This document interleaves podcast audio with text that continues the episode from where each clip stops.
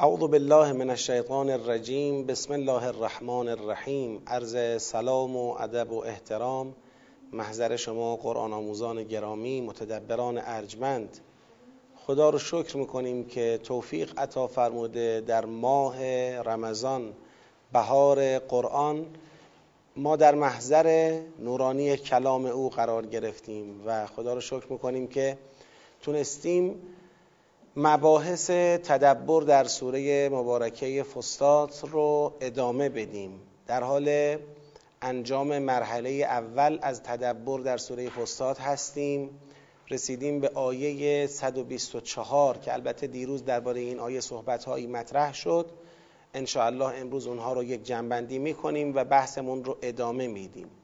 این مقطع از سوره مبارکه فستاد که ما درش هستیم در حقیقت هنوز مباحث مباحث مربوط به قبله هست. ببینید در جریان تغییر قبله قبله مسلمین از بیت المقدس تغییر می‌کنه به سمت مسجد الحرام و یه بخشی از شبهات و مسائل مربوط به تغییر قبله تا قبل از پایان مباحث مربوط به بنی اسرائیل گفته شده. چرا؟ چون تلاش هایی که بنی اسرائیل انجام می‌دادند برای اینکه مسلمین همراهی نکنند با پیغمبر خدا در جریان تغییر قبله اون تلاش ها به هر حال در دامنه مباحث بنی اسرائیل بود که تو آیه 123 جنبندی شد. اما هنوز بحث قبله ادامه داره.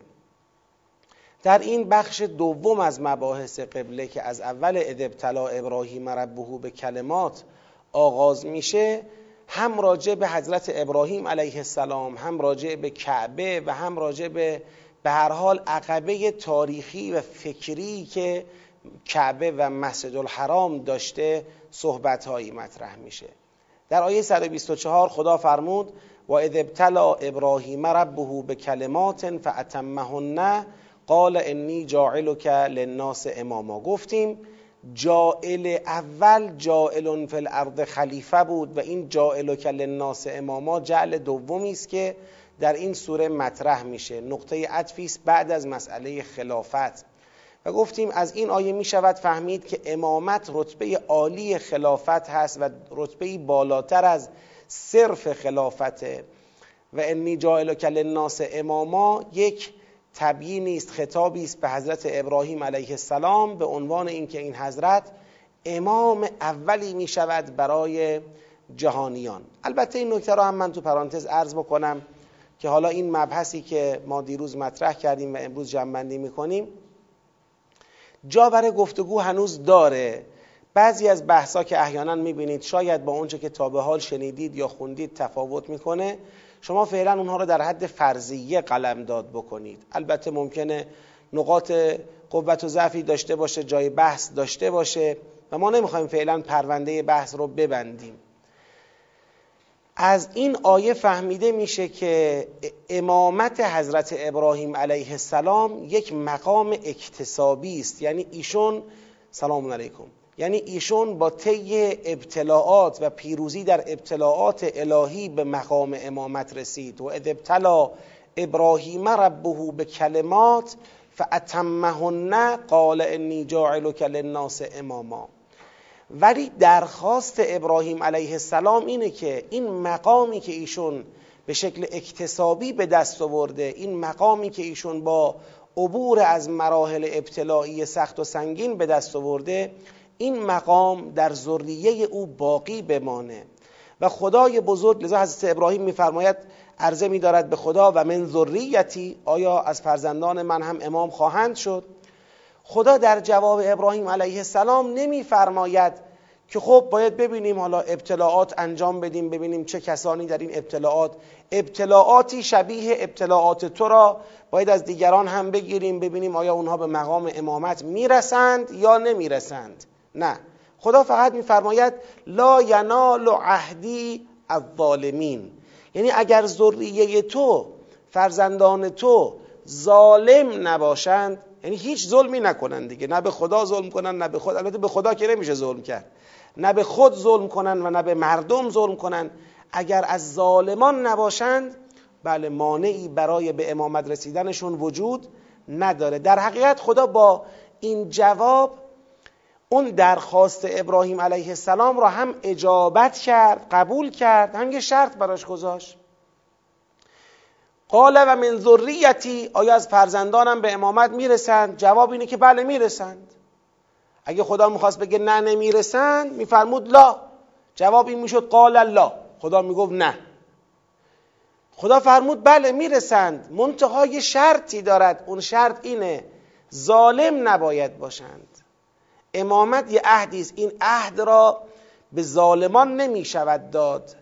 کسانی که عهد شکنند به درد امامت نمی‌خورند. الذین ینقضون عهد الله من بعد میثاقه.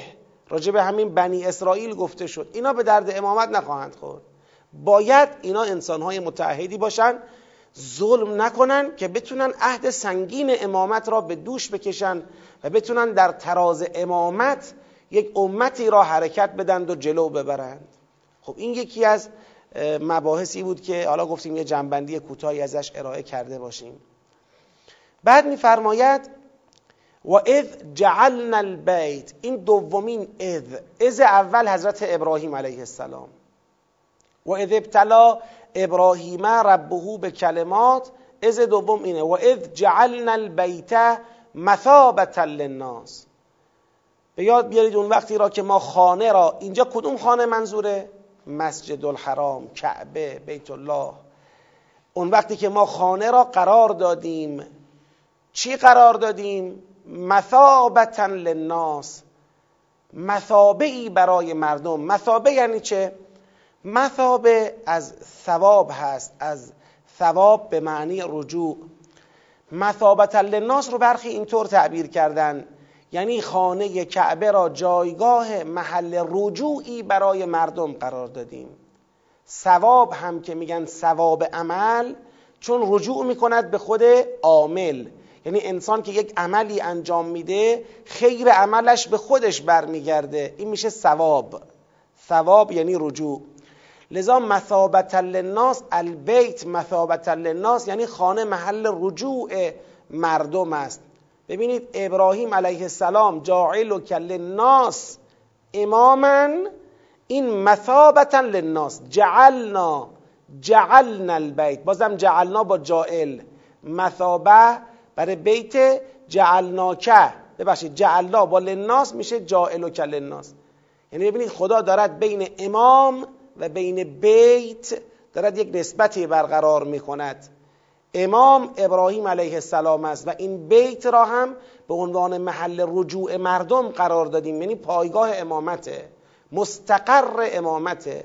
همون بحثایی که در خطبه یک نهج البلاغه داشتیم در توضیح فراز آخر و در جنبندی کل خطبه. حالا عزیزانی که احیانا از نهج البلاغه هنوز نتونستن استفاده بکنن الحمدلله زمینه فراهم شده و خطبه یک نهج البلاغه هم رایگان در حال توضیحه. عزیزان می‌تونن برن و استفاده بکنن. بین امام امت و بیت که محل کانون اجتماع امت است و مستقر امامت امت است خدا داره اینجا ارتباط برقرار می‌کنه.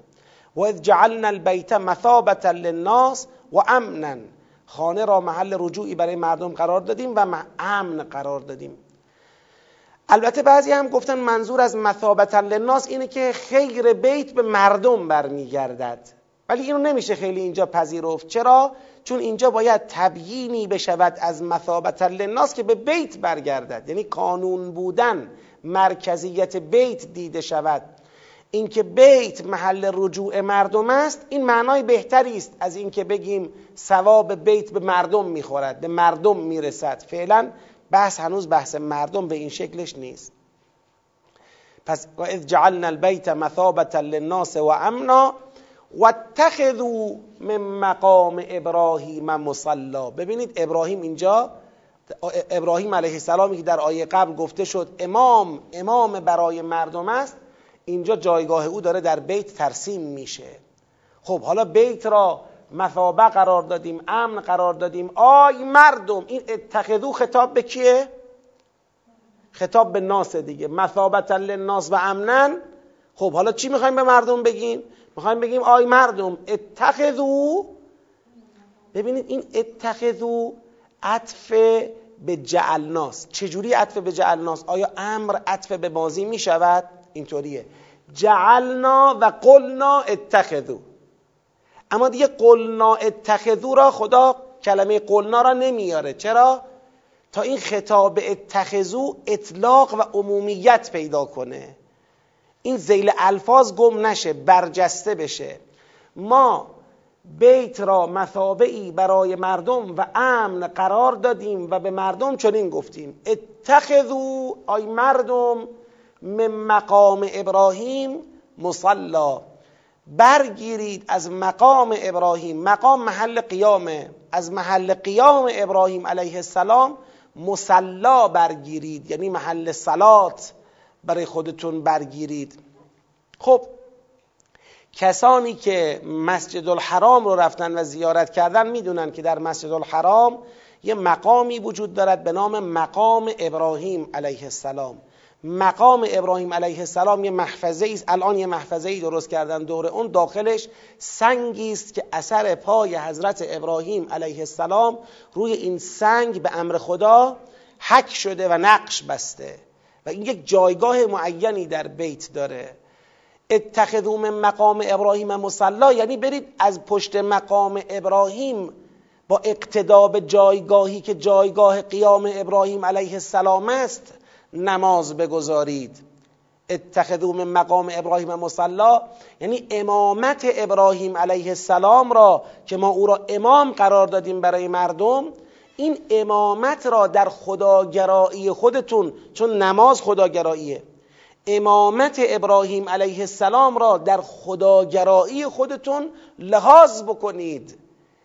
یعنی بابا اگر می‌خوای به خدا رو کنی نماز بخوانی این نماز تو این خداگرایی تو یه پیشوا می‌خواد یه امام می‌خواد یه رهبر می‌خواد که ما قبل از اینکه بیت را بخوایم مثابتا للناس قرار بدهیم او را چه کردیم؟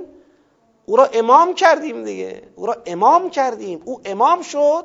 حالا اینم بیتی که او در این بیت امامت می‌کند. مردم را بخواد به سوی خدا حرکت بده. و این همیشه گیست الان هم شما برید اگر مسجد الحرام برای نماز تواف که واجب پشت در واقع مقام ابراهیم علیه السلام ایستید و برای غیر از اونم مستحبه که از پشت مقام ابراهیم علیه السلام به کعبه رو کنید. توجه فرمودید؟ خب اینجا یه نکته ای هست. حالا این نکته رو من میگم و مطالعه و تحقیقش رو واگذار می‌کنم انشالله برای جلسات بعدی خودتون بیشتر کار کنید روش. آیا اون وقتی که خدا بیت را به عنوان قبل به عنوان مثابتا للناس قرار داد امن قرار داد در عهد ابراهیم علیه السلام و به همه دستور داد که از مقام ابراهیم مسلا برگیرید در این بیت آیا اون موقع بیت قبله بود یا مسجد الاقصا قبله بود؟ این یه سواله. اونچه که من تا به حال با مطالعاتی که تا الان داشتم حالا در قرآن سعی کردم مطالعه کنم و در برخی از روایاتم مطالعه کردم به این رسیدم به این جنبندی رسیدم که همون موقع هم منظور این نبود که این بیت الان قبله است. جعلنا البیت مثابتا للناس مثابه یعنی مردم رجوع کنن تواف کنن حج به جا بیارن بله به جای خود. اما اینکه اینجا قبله هست از مقام ابراهیم مسلا برگیرید یعنی رو به کعبه قرار از شما نماز بخونید این ثابت نیست. ولی به هر حال ظهور اتخذو من مقام ابراهیم مسلا این نیستش که تولو وجوهکم قبل البیت. ظهورش اینه که نمازی که می‌خواید به جا بیارید از پشت مقام ابراهیم در مقام ابراهیم این کار رو انجام بدید. به هر حال ظهور اتخذو من مقام ابراهیم مسلا قبل بودن بیت بفرمایید نیست. و من ندیدم در تعابیر دینی که قبل از بیت المقدس کعبه قبله بوده بعد قبله تغییر کرده به بیت المقدس. الان دوباره می‌خواد برگردد به کجا؟ به بیت المقدس. حداقل من ندیدم. اگر عزیزان شنوندگان محترم منبعی سراغ دارن بالاخره روایتی یا نقلی سراغ دارن که این مسئله را روشن کنه برای ما ممنون میشیم. چون من گشتم ندیدم. به هر حال. و عهدنا الا ابراهیم. این عهدنا عطف به جعلناس از جعلنا البیت مثابتا للناس و امنا و من مقام ابراهیم مسلا. و از عهدنا. به یاد بدون وقتی را که عهد کردیم با ابراهیم و اسماعیل. و عهدنا الی ابراهیم و اسماعیل. که چی؟ ان طهر بیتی للطائفین والعاکفین و رکع السجود. و ما عهدی گرفتیم از ابراهیم علیه السلام و فرزند برومندش اسماعیل علیه السلام که شما دو بزرگوار بیایید بیتی خانه من را تطهیر کنید لطائفین برای تواف کنندگان. تواف از مناسک حج دیگه. و العاکفین برای اعتکاف کنندگان. و رکع برای رکوع کنندگان. از سجود سجده کنندگان. رکوع کنندگان سجده کننده. برای طائفین و عاکفین و رکوع کنندگان سجده کننده. میشه همون نماز گذارندگان برای اینها بیاید خانه مرا تطهیر بکنید. ببینید ترتیب چی شد. اول خدا امام قرار داده ابراهیم علیه السلام را بعد خانه را مثابه قرار داده بعد اون امام را مکلف کرده به همراه اسماعیل علیه السلام که بیایید این خانه را آماده کنید تطهیر کنید. برای طائفین و عاکفین و رکع سجود. تو این تطهیرم نکته ای هست.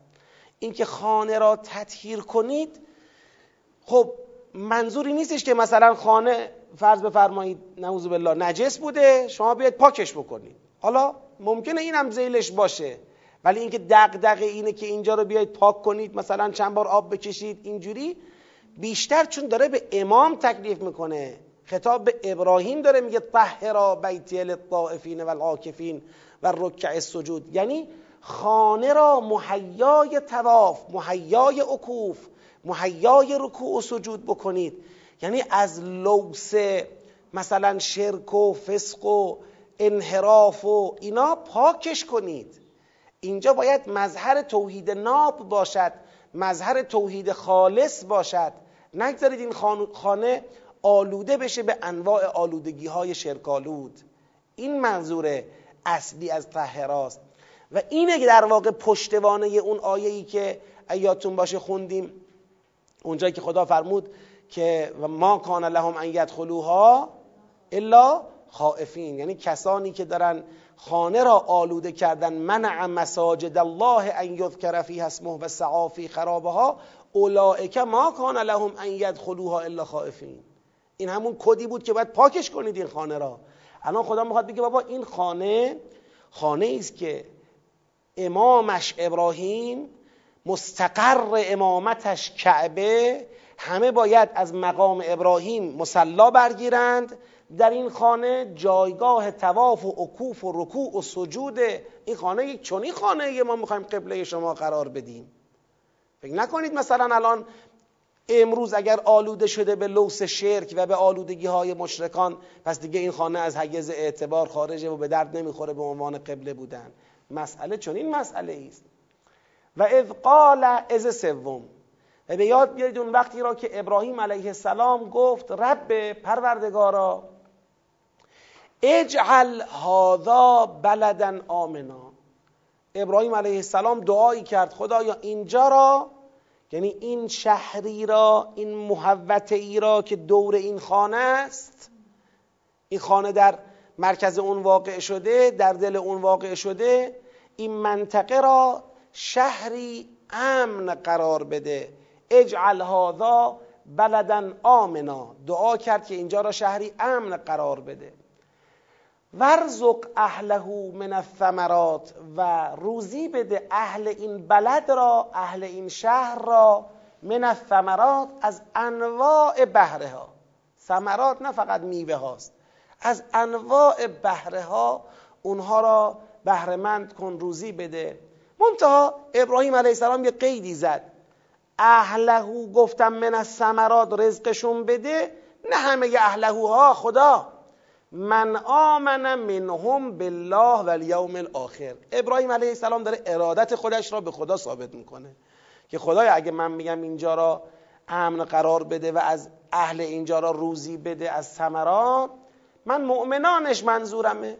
من آمن منهم هر کسی که ایمان آورد از اهل این خانه هر کی که ایمان آورد به الله و به یوم الاخر تو روزی او را بده.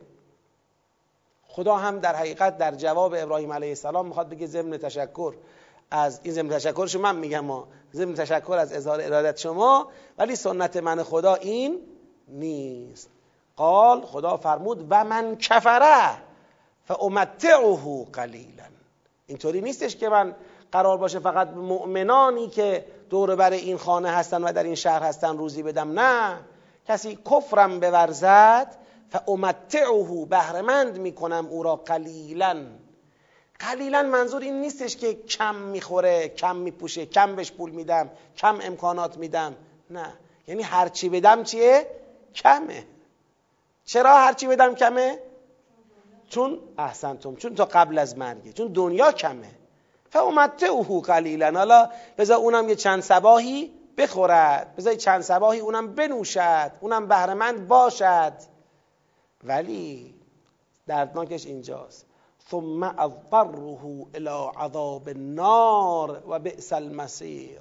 سپس او را میکشانم مزترانه به ناچار بخواهد یا نخواهد. او را میکشانم به عذاب آتش. یعنی چه کسی را؟ اون کافر را. میکشانم به سوی عذاب آتش و چه بد بازگشتگاهی است. یه نکته تو پرانتز عرض کنم. خداوند سنت های این عالم را طوری طراحی کرده که انسانها نمی‌تونن به سادگی با توجه به دیدن وضع ظاهری و مادی و بهرهمندی های خودشون درباره موقعیت خود نسبت به خدا قضاوت کنن یعنی چی؟ یعنی مثلا نمی‌تونن بگن خب من چون وضعم خوبه درآمدم خوبه پس معلومه که پیش خدا جایگاه من بالاست. من چون قدرتم سمتم پستم موقعیتم آبرویم بیشتره پس معلومه پیش خدا هم عزیزترم. من چون با استعدادترم خوشبیانترم زیباترم نمی‌دانم خانواده بهتر و همراهتری دارم پس من پیش خدا معلوم عزیزترم. خدا راه ارزیابی خود نزد خودش به وسیله مادیات را چه کرده؟ بسته آقا در سنت خدا نمیشه با مادیات درباره جایگاه خود پیش خدا قضاوت کرد یا برعکسش کسی بگه من چون برخورداریم کم است چون فقیرم چون ندارم چون بیمارم چون استعدادم کمتره چون زبانم می‌گیره چون نمی‌دونم خانواده همراهی ندارم چون زیبایی من در درجه عالی نیست. به این خاطر من نتیجه می‌گیرم پس پیش خدا من جایگاه ضعیفی دارم. به هیچ عنوان چون این قضاوتی را خدا تو قرآن تایید نمی‌کنه. نمیشه با استناد به برخورداری های مادی نتیجه گرفت که پیش خدا ما بالاییم یا پایینیم. ممکنه کسی برخورداری مادیش زیاد باشه پیش خدا بالا نباشه. یا بالا باشه. یا کسی برخورداری مادی نداره یا کم داره به پیش خدا پایین باشه یا واقعا بالا باشه. یعنی معیار جایگاه انسان ها نزد خدا با این زواهر دنیا قابل ارزیابی نیست. قرآن کریم به این حقیقت بارها به بیانهای مختلف اشاره کرده. از جمله شما یادتونه سوره مبارکه محمد صلی الله علیه و آله و سلم اونجا که خداوند میفرماید در واقع ببین اگر کفار ما میگیم با کفار بجنگید یا ما میگیم ما مولای شما هستیم مولای کافران نیستیم یه وقت برنگردید به من خدا بگید آقا تو چطور مولای کافران نیستی که وضع اونا از ما بهتره؟ چطور مولای کافران نیستی که ثروت اونا بیشتره قدرت اونا بیشتره امکاناتشون بیشتره شهراشون زیباتره بارش بارانشون بیشتره؟ اصلا نمی‌تونی با این معیار نتیجه بگیری. سنت های مربوط به مسائل مادی متنوعه. بله در قرآن داریم که شما اگر تقوا پیشه کنید برکات بیشتر میشه. اما در همین قرآن هم داریم یه وقت همین انسان متقی را خدا می‌خواد چه کند؟ آزمایش کند مبتلا کند. دست خدا که برای مبتلا کردن مؤمنین بسته نیست که. خب پس باید نسبت به این مسئله کاملا دقت داشته باشیم. ابراهیم علیه السلام عرضه میدارد خدایا اینجا را شهر امنی قرار بده و اهل این شهر را مؤمنانشون را روزی بده. خدا میگه من کافران این خدا فقط یه قید می‌زنه. این یه قید فقط می‌زنه. یعنی در واقع دعای ابراهیم را بگید. مستجاب می‌کنه با یه قیدی. بازم مجبورم نکته فنی بگم. اگر در قرآن یه دعایی آمد و خداوند در جواب این دعا سکوت کرد. یعنی اون دعا چی است؟ مستجاب است. به این میگن تقریر. تقریر قرآن هم حجت است. همونطور که قول قرآن حجته تقریر قرآن هم حجت سکوت قرآن هم حجته. خب ابراهیم علیه السلام گفت اینجا را آمن قرار بده. خدا نگفت که چشم. همین که خدا چیزی نگفت یعنی چشم یعنی قبول. یعنی این دعا مستجابه. گفت اهل اینجا را روزی بده مؤمنانش را. خدا نگفت چشم. یعنی چشم. یعنی مستجابه. فقط یه قیدی خدا زد. گفت ببین کافرانشون هم من می‌خوام طبق سنتی که خودم دارم سنت بهرهمند کردن کافران در این دنیا می‌خوام بهرهمند کنم اگه بخوام بهرهمندشون می‌کنم و قیامت البته منتظر عذاب باشن. حالا این از چندمه؟ از چهارم. بله. خب چرا میشه همچین نکته ای استفاده کرد؟ در آیه 125 فرموده و اذ جعلنا البیت مثابتا للناس و امنا. اینجا امنیت فقط مال چیه؟ بیته. ولی در دعای ابراهیم علیه السلام اجعل هذا بلدا آمنا. یعنی شهر امن را دعا می کند و در واقع شاید بشه از اینجا نتیجه گرفت که به دعای ابراهیم علیه السلام امنیت بیت یا حرام بودن بیت وسعت یافته و توسعه یافته به شهر مثلا به یک منطقه ای که منطقه حرم است و منطقه امن است. این هم دقت داشته باشیم امن بودن بیت یا امن بودن حرم یک جنبه تکوینی دارد یک جنبه تشریعی. جنبه تکوینیش اون چیزیه که بالاخره مثلا بگیم به بلایای طبیعی برمیگردد و نمی‌دونم به مسائل این, این دست از مسائل برمیگرده. امورات تکوینی عالم که مثلا بگیم که خداوند این منطقه را منطقه امنی قرار داده. این جنبه تکوینی مسئله است. اما جنبه تشریعیش هم اینجا باید لحاظ کرد. بسیاری از مسائل امنیت در بیت یا در شهر مکه که شهر این بیت است یا منطقه حرم بسیاری از مسائل امنیت تابع قوانینی است که خدا وضع کرده. یعنی خدا حرام کرده در این منطقه جنگیدن را حرام کرده در این منطقه کشتن را حرام کرده در این منطقه تعرض را. یعنی اینجا رو یه منطقه امن قرار داده به لحاظ قانونی. توجه فرمودید؟ لذا حالا اگر یک کسانی اومدن قوانین الهی را نقض کردند و اونجا را ناامن کردند این منافاتی با اراده خدا به امنیت اون منطقه ندارد چون اراده خدا یه بخشیش تکوینیه یه بخش دیگرش تشریعیه. خب شما نقض کردی باید مجازات بشی. اگر کسی در منطقه حرم یک یا در حالت احرام در منطقه حرم اگر یک کاری خلاف حرمت اونجا انجام بده باید مجازات بشه باید تنبیه بشه. شما باید جوابگو باشید. بگذاریم. خب از چهارم. و اذ و به یاد بیارید اون وقتی را که یرفع ابراهیم القواعد من البیت. ابراهیم علیه السلام پایههایی از خانه را القواعد من البیت پایههایی از خانه را یرفع. خود این نشون میده که تمامه. یه بار این که یرفع قواعد البیت اذ یرفع ابراهیم و قواعد البیت. اون وقت می‌گفتیم یعنی کلا از اساس که اینجا را ساخته؟ حضرت ابراهیم ساخته. ولی وقتی میفرماید اذ یرفع ابراهیم القواعد من البیت یعنی یه بیتی وجود دارد پایه هایی دارد که اون پایه ها باید چه شود؟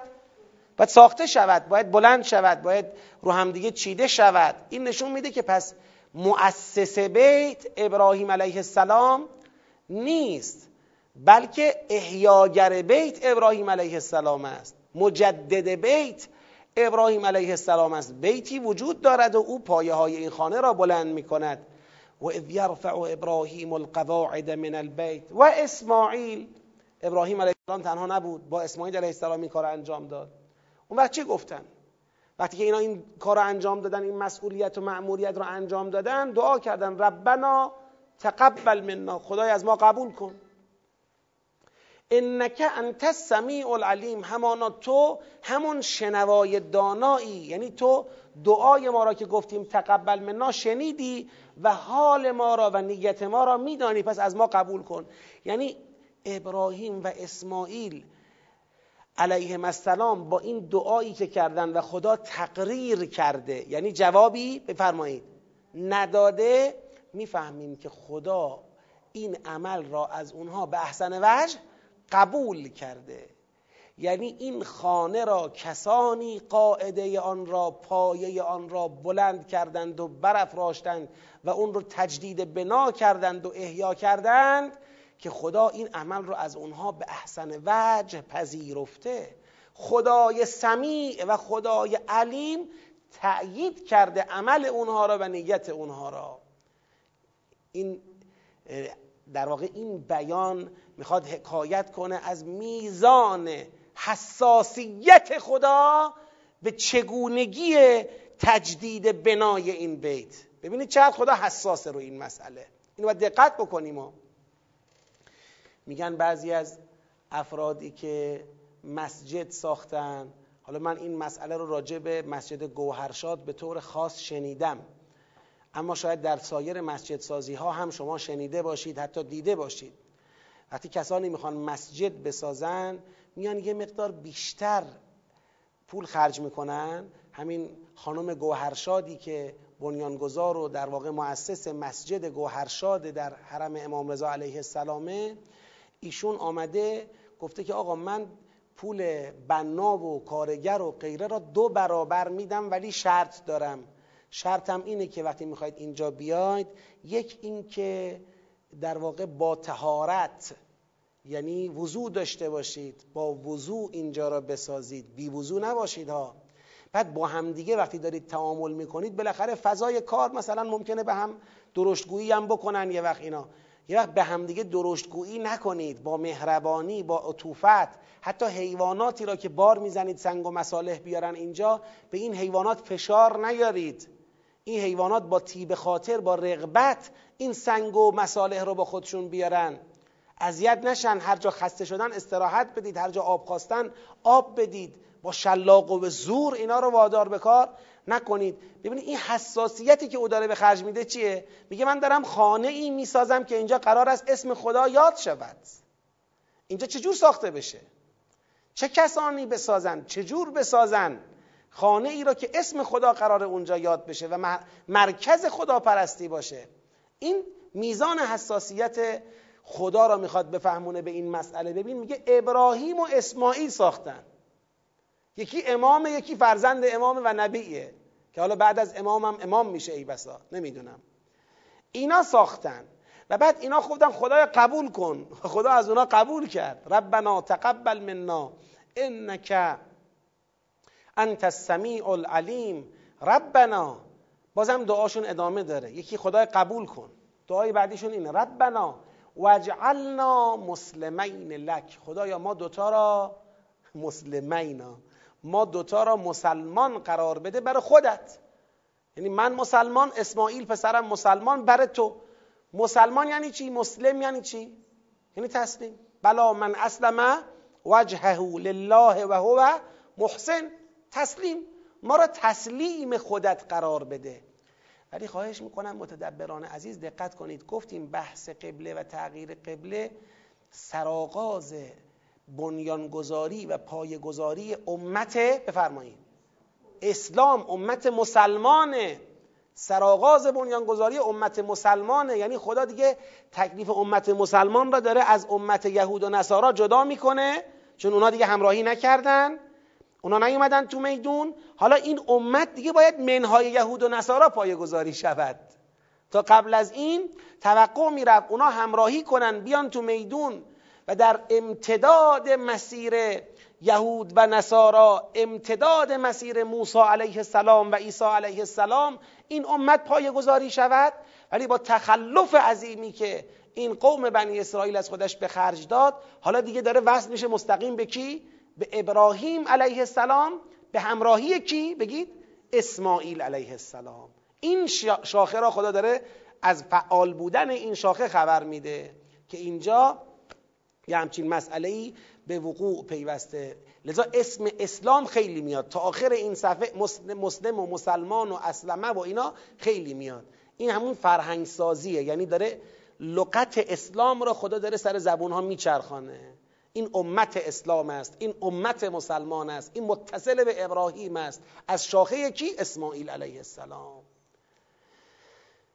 وجعلنا مسلمین لک و من ذریتنا و از ذریه ما. وقتی ابراهیم و اسماعیل با هم میگن من ذریتنا معنیش چی میشه؟ فرزندان اسماعیل. چون اسماعیل که خودش ذریه کیه؟ فرزند کیه؟ ابراهیم علیه السلامه. البته نه اینکه شامل بقیه بچه های ابراهیم علیه السلام نشه ولی تخصیصش اون خصوصیت بیانش میشه رو نسل کی نسل اسماعیل. و من ذریتنا امتن امتن امت سازی. امتن مسلمتن لک. همونطور که من و اسماعیل را خدای مسلمان قرار میدی از ذریه ما هم امتی تسلیم شده برای خودت. امتی مسلمان برای خودت قرار بده. و ارنا مناسکنا خدایا به من و اسماعیل و امتی که از ذریه ما مسلمان قرار می‌دهی مناسکمان را نشان بده. یعنی نشان بده مناسک ما را یعنی چی؟ یعنی عالیمون کن متوجهمون کن نشونمون بده چجوری باید با این بیت که قرارگاه توحید و امامت توحیدی است. ما چگونه باید با این بیت تعامل کنیم؟ نمازمون چگونه باشد نمی‌دونم حجمون چگونه باشد رکوعمون چگونه باشد سجودمون چگونه باشد واجباتش چی باشد مستحباتش چی باشد؟ مناسک مناسک عبادیه. ارنا مناسکنا و توب علینا. این توب علینا تخفیف گرفتنه ها. یعنی ابراهیم علیه السلام و اسماعیل علیه السلام دارن در این دعای ارنا مناسکنا یه تخفیف هم می‌گیرن. خدایا ارنا مناسکنا ولی ما خودمون می‌دونیم حق این خانه را که نمی‌شود. ادا کرد حق توحید را که ماها نمی‌تونیم ادا کنیم. و توب علینا. بر ما ببخش. بر ما برگرد. ببینید تو قرآن ما زیاد داریم. تاب علیکم تاب علیکم. تو سیاق هایی که مربوط به چی بوده؟ تخفیف بوده. مثلا یه چیزی واجب می‌شد. مثلا فرض کنید صدقه دادن قبل از نجوا با پیغمبر در سوره مجادله. بعد خدا میگه اشفقتم ان تقدموا بین یدی نجواکم صدقات فاذ لم تفعلوا و تاب الله علیکم ببینید تاب الله علیکم این بخشیدنه این تخفیف دادنه. تخفیف بده. خدای مناسک ما را به ما نشون بده و توب علینا و بر ما آسون بگیر برگرد به ما رجوع کن به ما. حال ما را هم نگاه کن. یه تخفیفی به ما بده توی این مسئله. آی خدا مناسک ما را نشون بده از سختترین مدلش نه اینطوری نیست. مناسک ما را نشون بده از عهدهش بر بیایم حالا همینقدر خدا تخفیف هم داده. ببینید حج چقدر واسه خودش؟ حج. یه حج واجب به جا آوردن. کسایی که حج رفتن می‌دونن که چقدر از ابتدا تا انتها مناسکی دارد؟ برو بیایی داره. تکون نخور باطل میشه هایی داره. اینا همه چیه؟ اینا همه می‌خواد عظمت حرم حرم توحید را بفهمانه. عظمت حرم توحید که شوخی بردار نیست. اگر توب علینای ابراهیم و اسماعیل نبود معلوم نبود کسی به سادگی بتونه حجی به جا بیاره حتی. حق اونجا را مگه میشه حق حرم را به جا آورد؟ توب علینا انک انت التواب الرحیم. یه دعای دیگه هم می‌کنن. ربنا. ببینید این همون دعاییه که دیگه الان تقریبا میشه گفت ما رو به محل شاهد بحث کاملا متصل می‌کنه دوباره. ربنا وابعث فیهم رسولا منهم. همون موقع دعا رو کردن. خدایا مبعوث کن در میان آنان رسولی از خودشان. آنان کیان؟ همون ذریه ما. این ذریه ما که از به طور ویژه از حضرت اسماعیل علیه السلام است که امتا مسلمتا لک هستند که ساکنان بیت الله الحرام هستند ساکنان حرم هستند اینا. وبعث فیهم رسولا منهم. که خدا در سوره مبارکه جمعه میفرماید هو الذی بعث فی الامیین رسولا منهم یتلو علیهم آیاته و یزکیهم و یعلمهم الکتاب والحکمه. وابعث فیهم رسولا منهم یتلو علیهم آیاتک. ببین بابا اینجایی که ما داریم شما رو به سمت اون برمیگردانیم این پای گذاری که از امت مسلمان داریم می‌کنیم این که دیگه دور زدیم یهود و نصارا را چون اونا حاضر نشدن همراهی بکنن و دیگه مجبوریم از یک کانال موازی دنبال بکنیم بحث را اینا همه از قبل پیش بینی و تدارکش شده ابراهیم علیه السلام همون موقع که این خانه را بنیانگذاری کرده دعاهایی کردند از جمله این خدایا مبعوث کن در میان اینها رسولی از خودشون که آیات تو را بر اونها تلاوت کند. و یعلمهم الکتاب و الحکمه و کتاب و حکمت را به آنان بیاموزد و یزکیهم و آنان را تزکیه کند. انک انت العزیز الحکیم. خدایا همانا تو فقط عزیز و حکیم هستی.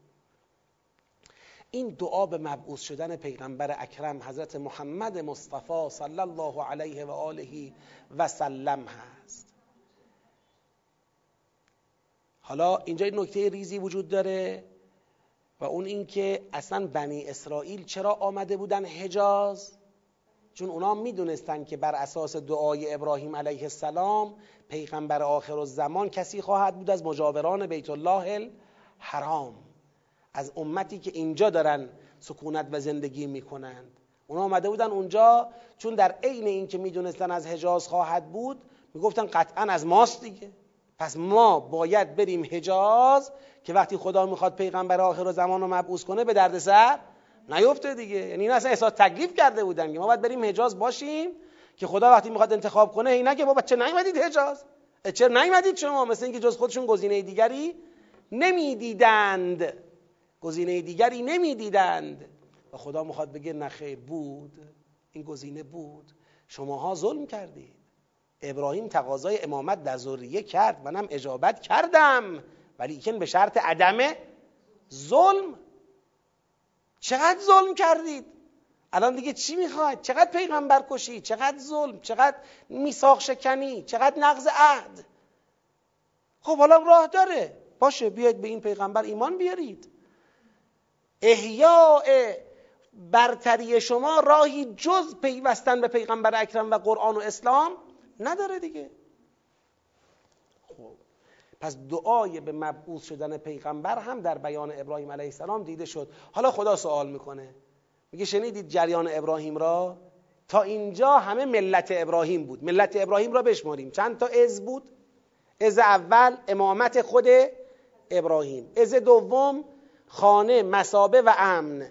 از سوم جریان تطهیر و آماده سازی خانه برای طائفین آکفین رکع سجود. از چهارم جریان برافراشتن دیوارهای خانه و بعد ادعیش ادعیه ای که خدا قبول کن ادعیه ای که خدا مناس امت مسلمی از ما قرار بده ادعیه ای که خدا یا مناسک ما را به ما نشون بده و به تخفیفم به ما بده یه مقدار.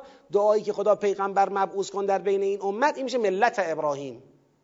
یعنی خدا آمد یه ملت ابراهیمی را ترسیم کرد یه ملت یه آین ابراهیمی را ترسیم کرد. حالا سوال می‌کنه و من یرغب عن ملت ابراهیم الا من صفح نفسه؟ کی روی گردان است؟ چه کسی روی گردان است؟ از ملت ابراهیم از آین ابراهیم از دین ابراهیم از امام ابراهیم علیه السلام امام توحید که مستقر امامت توحیدی او کعبه است. چه کسی روی گردان است؟ از امام ابراهیم و مستقر توحیدی امامت او. و از آماده سازی بیت توسط او و از برافراشتن بیت به وسیله او و پسرش اسماعیل. چه کسی روی گردان است از دعاهای مستجاب ابراهیم علیه السلام به ظهور امتی مسلمان از ذریه خودش و اسماعیل؟ چه کسی روی گردان است از دعای مستجاب ابراهیم علیه السلام به مبعوث شدن پیغمبری از این امت در بین خودشان؟ کی روی گردانه؟ الا من صفح نفسه جز کسی که خودش را ضایع کرده باشد. جز کسی که خودش را صفحه نفسه یعنی بی قیمت کرده باشد. خودش رو بی ارزش کرده باشد. خدا میگه در حقیقت اگر کسی از این ملت که الان ما دیگه بنیانش را گذاشتیم دیگه بنیان امت سازیش را گذاشتیم تا حالا ملت ابراهیمی بود حالا امت سازی شد. اگر کسی از این ملت روی گردانه خودشو بی قیمت کرده خودشو بی ارزش کرده خودشو صفیح قرار داده سخیف قرار داده بی عقلی از خودشه. و من یرغب عن ملت ابراهیم الا من صفح نفسه. خودمونی بخوام بگم اینه مگه دیوونه باشه آدم از این ملت روی گردان باشد مگه آدم دیوانه باشه صفیح باشه که بخواد از این ملت روی گردان باشد؟ بعد میفرماید ولقد اصطفیناه فی الدنیا. ابراهیم کسی است که ما او را در دنیا برگزیدیم. خالص ساختیم. اصطفیناه فی الدنیا. یعنی انتخابش کردیم و به خلوص رساندیم او را در همین دنیا. و انه فی الاخرت لمن الصالحین. و همانا او در آخرت قطعا از بفرمایید صالحان است. شما اینجا توقع داشتید. یعنی من توقع داشتم اینجا اگر به اقتضای نظم طبیعی کلام می‌خواستیم نگاه کنیم خدا بگه انه فی الاخرت اول الصالحین. اما میگه بفرمایید لمن الصالحین. همین خودش نشون میده که صالحانی خواهند بود که در مقام صلاح از خود ابراهیم علیه السلام هم جلو میفتن جلو میفتن خب شماها جریان ذبح حضرت اسماعیل علیه السلام را خب شنیدید. این جریان جریانی است که یکی از بزرگترین کلماتی که ابراهیم علیه السلام به اون مبتلا شد این کلمه بود کلمه دستور به ذبح اسماعیل علیه السلام. خیلی آزمون عظیم و سنگینی گفتن شنیدن کی بود؟ مانند دیدن. او تو این آزمون واقع شده. حتی ندیدن واقع شده. جگرگوشه ای مثل اسماعیل که سالها ابراهیم به دستور خدا او را و مادرش را در منطقه دور از منطقه سکونت خودش مستقر کرده و در عشق او فقط اتش در وجود ابراهیم پرورش پیدا کرده. اتش عشق اسماعیل را داره. حالا اسماعیلش را دیده قد کشیده رعنا برومن مسلمان موحد زیبا مورد اعتنا مورد توجه. خب حالا تازه می‌خواد این گل وجود خودش را که بوی توحید میده بوی حقیقت میده تازه می‌خواد ازش استشمام به هر حال محبت بکنه. خدا دستور میده خب دیگه وقتش رسید بیارش ذبح کن. ببینید ما ته قصه را الان می‌دونیم ابراهیم علیه السلام اسماعیل را برد که چه کند؟ بگید. ذبح کند. نه اینکه ابراهیم علیه السلام می‌دونست بله من اینو می‌برم اونجا و بعد خدا نخواهد گذاشت. اگر این بود که دیگه ابتلایی نبود. گفت اسماعیل چه می‌بینی؟ گفت یا ابتف ما تؤمر. خدایا ببینید چه جوابی. پدر آنچه را که فرمان داده شدی عمل کن. نمیگه بابا مگه میشه؟ مگه ممکنه وحی همچین حرفی بزنه؟ یا ابت افعل ما تؤمر. این مسلمین لک. ابراهیم تسلیم. اسماعیل تسلیم. حالا اسماعیل خودش را برده. بگذریم از اون جزئیاتی که نقل شده و واقعا توجه به اون جزئیات هم خیلی در جای خودش جالب و جذابه. من خیلی فرصت نمی کنم که پدر روی مرا به سمت زمین قرار بده. چشم مرا ببند پدر دست مرا ببند. دست و پا زدن منو نبین نگاه منو نبین. با قوت و قدرت کار خودتو انجام بده وظیفتو انجام بده. در راه چقدر ابلیس تلاش کرد که نشه. ولی بالاخره ابراهیم علیه السلام تو این ابتلای بزرگ پیروز شد. خب او با تمام قدرت به ازن الله و قربتا الله و به امر خدا اقدام کرد به ذبح اسماعیل ولی کار نبرید. قرآن کریم اینجا میفرماید فدیناه به ذبح عظیم. ما اسماعیلش را به او بخشیدیم در قبال ذبحی با عظمت. خیلی تعجب می‌کنم از اون دسته از مترجمین و مفسرینی که احیانا در ذبح عظیم میگن بله یه قوچی خدا فرستاد. خب خدا قوچو که فرستاد؟ یه قوچی فرستاد قوچ قربانی شد و شد یه مناسکی یه آینی اون به جای خود محفوظ. ولی اینکه ذبح عظیم به ذبح عظیمی ما اسماعیل را بخشیدیم. یعنی اسماعیل را به ذبح عظیم ذبح عظیم ذبح قوچه. این ذبح عظیمی که اسماعیل به او بخشیده شد این ذبح عظیمی که ابراهیم علیه السلام یکی از صالحان خواهد بود در قیامت در جرگه صالحان خواهد بود. این سرسلسله صالحان قیامت کیان؟ به حق در روایات تفسیری بیان شد که این ذبح عظیم حسین ابن علی علیه آلاف و تهیت و سناست خدا در عوض حسین اسماعیل را به ابراهیم بخشید. در عوض حسین که از فرزندان ابراهیمه همونجا بر اساس نقلهای معتبر روزه حسین خوانده شد.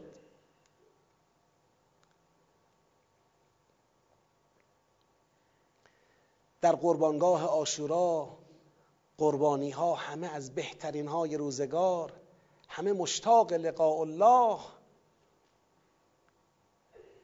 علی اصغر قربانی علی اکبر قربانی قاسم قربانی عبدالله ابن حسن قربانی حضرت عباس ابن علی قربانی آقامون مولامون سید و سالارمون عزیز قلب هممون حسین ابن علی قربانی. مشتاق لقا مشتاق زیارت ان الله شاء ان یراک قتیلا خیلی ها بهش گفتن حسین این راه رو نرو. خود خواهند کرد نیرنگ خواهند زد پشت تو نخواهند ایستاد. خلف وعده خواهند کرد. در جواب بعضی از اونهایی که محرم بودن گفت خدا به من فرموده که خواسته تا تو را قتیل ببیند.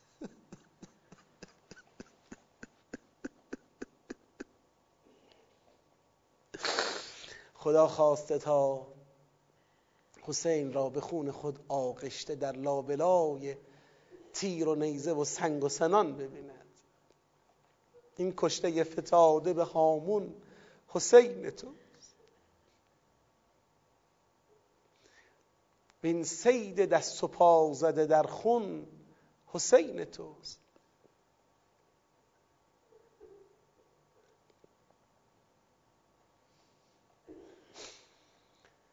السلام علیک یا ابا عبدالله خدایا شکرت می‌کنیم. ما عشق حسین در دل داریم. خدایا شکرت می‌کنیم که نام حسین قلب ما را متحول می‌کنه. خدایا شکرت می‌کنیم که اسم زیبای حسین اشک ما را جاری می‌کنه. خدای نعمت رو بیشتر کن برای ما. خدای نعمت رو بیشتر کن برای ما. حسینی ترمان کن.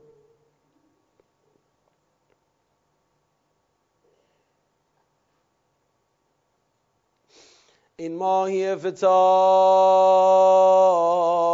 به دریای خون که هست. زخم از ستاره بر تنش افزون حسین تو. دوان حال زینب کبراست؟ اومد دیگه دیگه بند دلش بریده شد.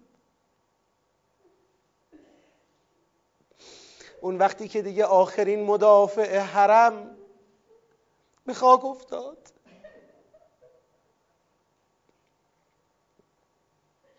رو به مدینه کرد پیغمبر خدا را صدا زد. یا رسول الله هازا حسین کرد این حسین توست. مرمل به دما مقطع الاعضاء. السلام عليك يا أبا عبد الله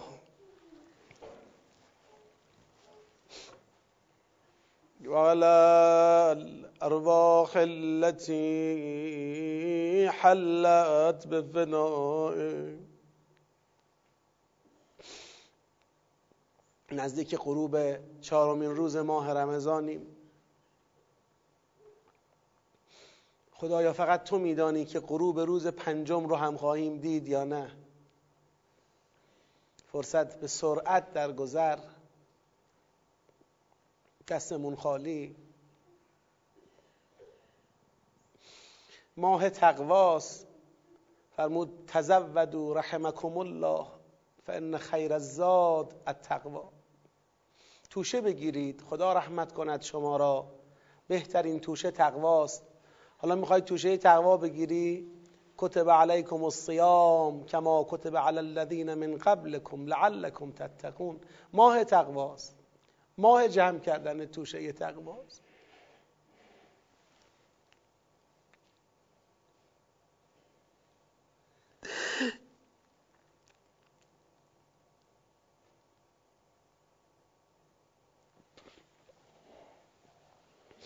خدایا اقرار می‌کنیم که ما ضعیفیم حتی در توشه گرفتن تقوا از ماه تقوا ضعیفیم.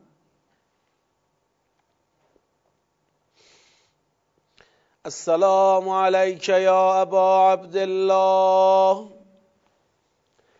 وعلى الأرواح التي حلت بفنائك. عليك مني سلام الله. ابدا ما بقيت.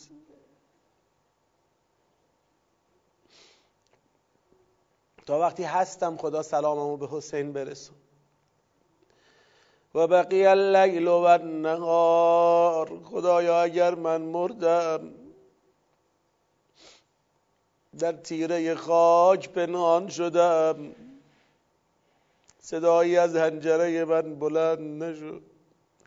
تا وقتی شب و روز باقی صدای من سلام منو به حسین برسون ولا جعله الله آخر العهد منی لزیارتکم آقا جانم. خدا اینو آخرین زیارت ما قرار نده. خدا چنان کن که مرگ ما هم زیارت حسین باشه. برزخ ما هم زیارت حسین باشه. قیامت ما هم زیارت حسین باشه. تو بهشت رضایت تو باز هم مشرف به زیارت حسین باشیم. السلام على الحسين وعلى علي بن الحسين وعلى أولاد الحسين وعلى أصحاب الحسين. به از آقامون مولامون پسر حسین امام زمانمون امام قریبمون. امامی که عهد با او را خوب پاسداری نکردیم. امامی که شرمنده او هستیم. به امید دعای اون حضرت و به نیابت از اون حضرت یه بار دیگه به آقامون حسین علیه السلام عرض سلام کنیم. السلام علی الحسین وعلى علي بن الحسين وعلى أولاد الحسين و على أصحاب الحسین خدایا به آبروی امام زمان به آبروی قرآن. به آبروی ابراهیم و اسماعیل علیهم السلام. به آبروی پیغمبر اکرم. که صلوات و درود تو بر او باد. به آبروی علی و زهرا. به آبروی حسنین علیهم السلام.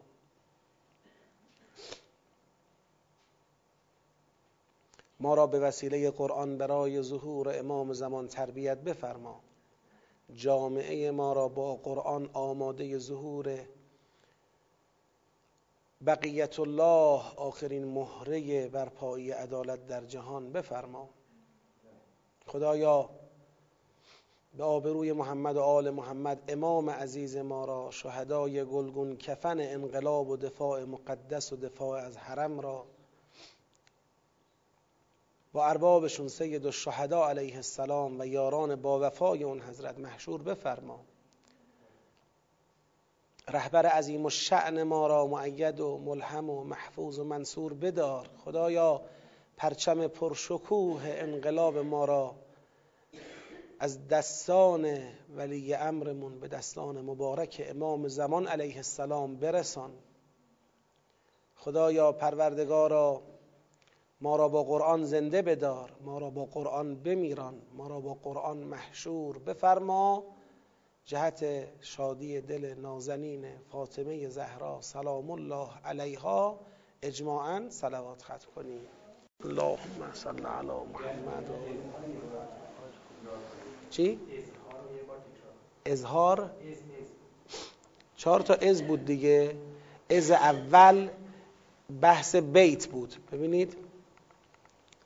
از اول ببخشید بحث ابراهیم علیه السلام بود. آیه 124 که ابراهیم علیه السلام به عنوان امام قرار داده شد. از دوم از بیته که بیت به عنوان پایگاه امامت امامت توحیدی قرار داده شد. چون اتخذوا من مقام ابراهیم مصلا یعنی خداگرایی از کانال ابراهیم علیه السلام. ابراهیمی که تو آیه قبلی فرموده چیه؟ امامه. پس خداگرایی از کانال امامت. این ثابته. یعنی اینا مسائل روشن قرآنه که متاسفانه بعضا بهش کم توجه میشه. از سوم از در واقع دعای ابراهیم درباره حرم درباره خانه خدا و بلد مربوط به خانه خدا که میشه حرم و میشه مکه و اجابت اون دعا. و از چهارم از برافراشتن پایه های خانه خدا به عنوان تجدید بنا که زیل از چهارم دو تا ربنا داریم. که این ربناها در واقع سه تا در واقع. یه ربنا در خود آیه 127 یه ربنا 128 یه ربنا 129 سه تا ربنا داریم زیل از چهارم که اینا در دامنه از چهارم قرار می‌گیرن. انشاءالله که موفق و معید باشید. انشاءالله فردا ما بحثمون رو ادامه خواهیم داد. من حالا یه مقدار این بحثایی که الان توش بودیم به نظرم بیشتر وقت می‌گیره شاید فردا سرعت کارمون بیشتر باشه. لذا برای احتیاط هم که شده لطف کنند قرآن آموزان عزیز و گرامی از آیه 131 بله تا آیه 138 آماده باشن ان که اگر رسیدیم بتونیم با سرعت بیشتری پیش بریم. و السلام علیکم و رحمت الله و برکاته. سلامت باشید. خدا به شما بده. ممنون از حضورتون. زنده باشید انشاءالله. خدا حفظتون کنه